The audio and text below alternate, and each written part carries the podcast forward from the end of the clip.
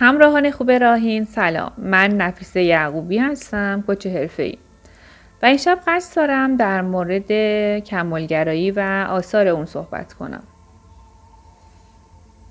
چی شد که من این موضوع انتخاب کردم؟ خب اولین دلیلش به این دلیل بود که من یک کمالگرام.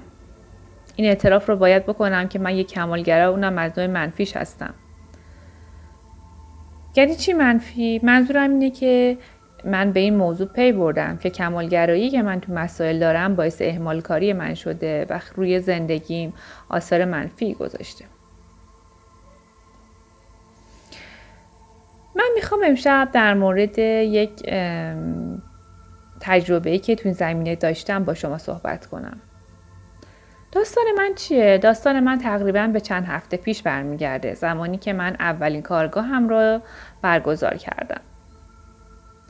من قبل از برگزاری کارگاه هدف گذاری سال 98 رو بررسی کردم و دیدم که در هدف گذاری سال 98 من برگزاری کارگاه ها رو برای خودم یک اقدام تعیین کرده بودم.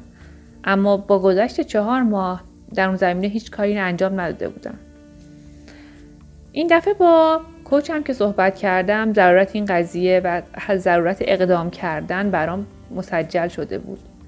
از طرفی که با تیمی که باشون فعالیت می‌کردم و دوستانم قرار شده بود که یک سری کارگاه رو برگزار کنیم.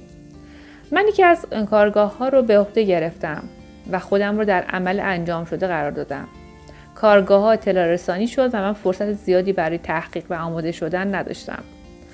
به هر داستانی بود من خودم آماده کردم برای اون کارگاه و یک ارائه داشتم. خب برگزار شد. فکر می‌کنید نتیجه چی بود؟ مسلما کارگاه من بیعیب و نقص نبود و کامل نبود. من تا 24 ساعت بعد دقیقا حال خیلی بدی داشتم چون انتظار خیلی بالا تری از خودم داشتم و دوست داشتم خیلی بهتر از اینها کارگاه هم رو برگزار کنم.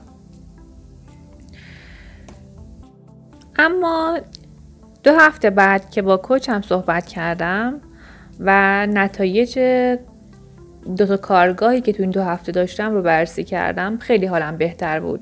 چرا؟ چون من اقدام کرده بودم.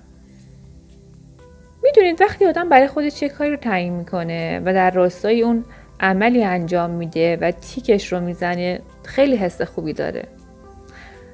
قبلتر از اون من وقتی برای خودم کاری تعیین می‌کردم و به دلیل کمالگرایی دچار اهمال کاری می‌شدم و اون کار رو انجام نمی‌دادم در نهایت حال بدی داشتم.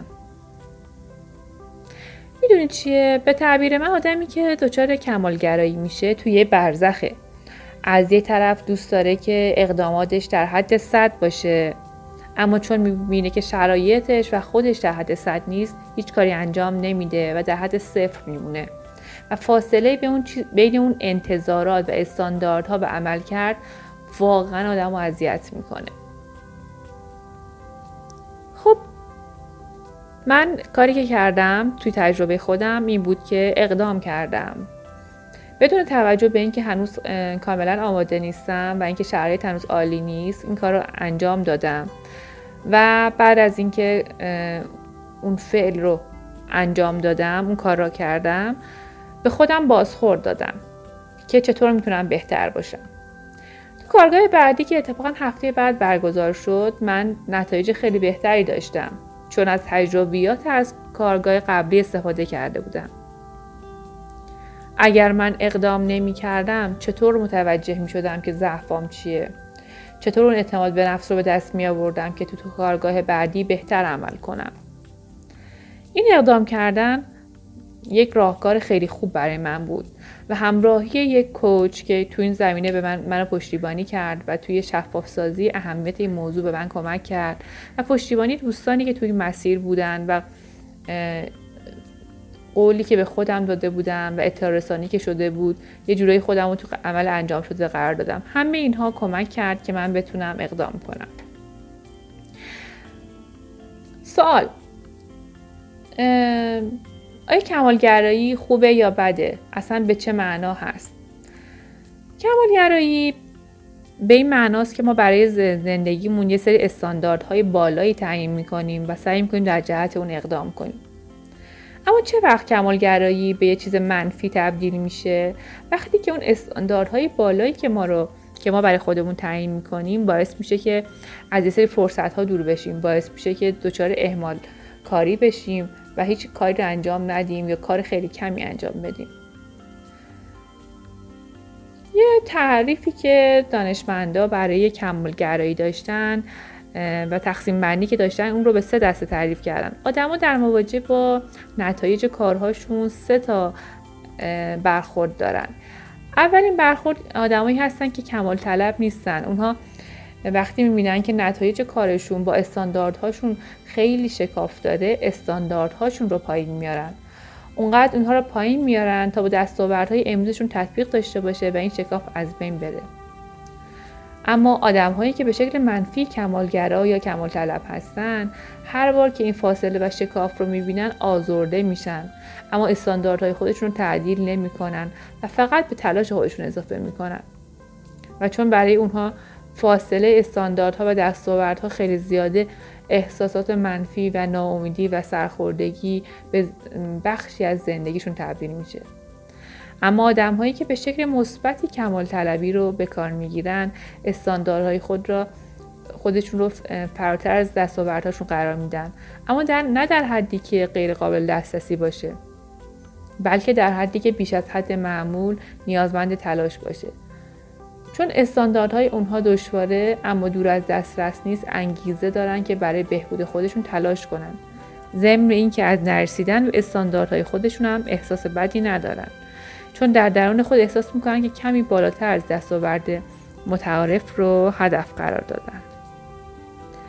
پس فهمیدیم که کمال طلبی به ذات چیز بدی نیست. می‌تونه مثبت باشه. چون اگر آدم تمایل به این نداشته باشه که بهتر باشه هر روز هیچ وقت پیشرفت نمی‌کنه. اما نباید اجازه بدیم که این کمال طلبی به احمال کاری تبدیل بشه و ما رو از فرصت های زندگی دور نگه داره. از آثار کمال طلبی منفی کاهش سطح عمل کرده. مثلا دانش آموزی که به نمره یه درس خاص خودش توجه داره و می‌خواد به عنوان مثال تو درس ریاضی نمره عالی بگیره به خاطر این کمالگراییش ممکنه که در درس های دیگه نمره پایینی بگیره و حواسش به اونها نباشه. بحث بری که امشب خیلی در صحبت کردم همون اهمال کاریه که ما کارهامون رو عقب میندازیم چون فکر می‌کنیم هنوز شرط عالی نیست هنوز ما آماده نیستیم. موضوع بعدی نزدیک بینیه کمال طلبات چنان چنان درگیر جزئیات میشن که توانایی مشاهده افق زمانی دوردست رو ندارن. موضوع بعدی از دست دادن فرصت هاست. بعضی وقتا ما انقدر برای اون یه موضوع خاص تمرکز می‌ذاریم و انرژی می‌ذاریم که بقیه فرصت های اطرافمون رو نمی‌بینیم. کمال طلبی در حوزه سلامت هم عوارض نامطلوبی داره. یک مثالش آدم هایی میشه که حتی غذا خوردنشون هم به خاطر انجام دادن پروژه هاشون عقب میندازن یا از بود روانی می‌تونیم به ناامیدی حس بد و سرزنش و نارضایتی نام ببریم ریشه کمال طلبی منفی به کودکی ما برمیگرده. من زندگی خودم که نگاه می‌کنم کودکی رو می‌بینم که همیشه در دوران دبستان راهنمایی و دبیرستان دوست داشت که نمره 20 بگیره و به نمره 17 18 یا 19 حتی راضی نبود. و این تلاش برای بهتر بودن بهترین بودن و پرفکت بودن به خیلی موارد بسته رابطه پیدا می‌کنه. با سرزنش کردن خودمون رابطه پیدا می‌کنه با عزت نفس رابطه پیدا می‌کنه و با اهمال کاری. این کودک وقتی با همچین شرایطی بزرگ میشه و وارد جامعه میشه در برخورد با محیط کار در برخورد با اجتماع بزرگتر دچار مشکلات بسیاری میشه که اگر آگاهانه در جهت رفع مشکلاتش گام بر نداره تبدیل به یک آدم سرخورده میشه که با اینکه استانداردهای خیلی بالایی تو زندگیش داره دست و برداشت خیلی پایینه و این آدم دچار ناامیدی و معضلات بسیاری میشه. در ویدیو در پادکست های بعدی بیشتر در این مورد صحبت خواهیم کرد. همراه ما باشید در راهی.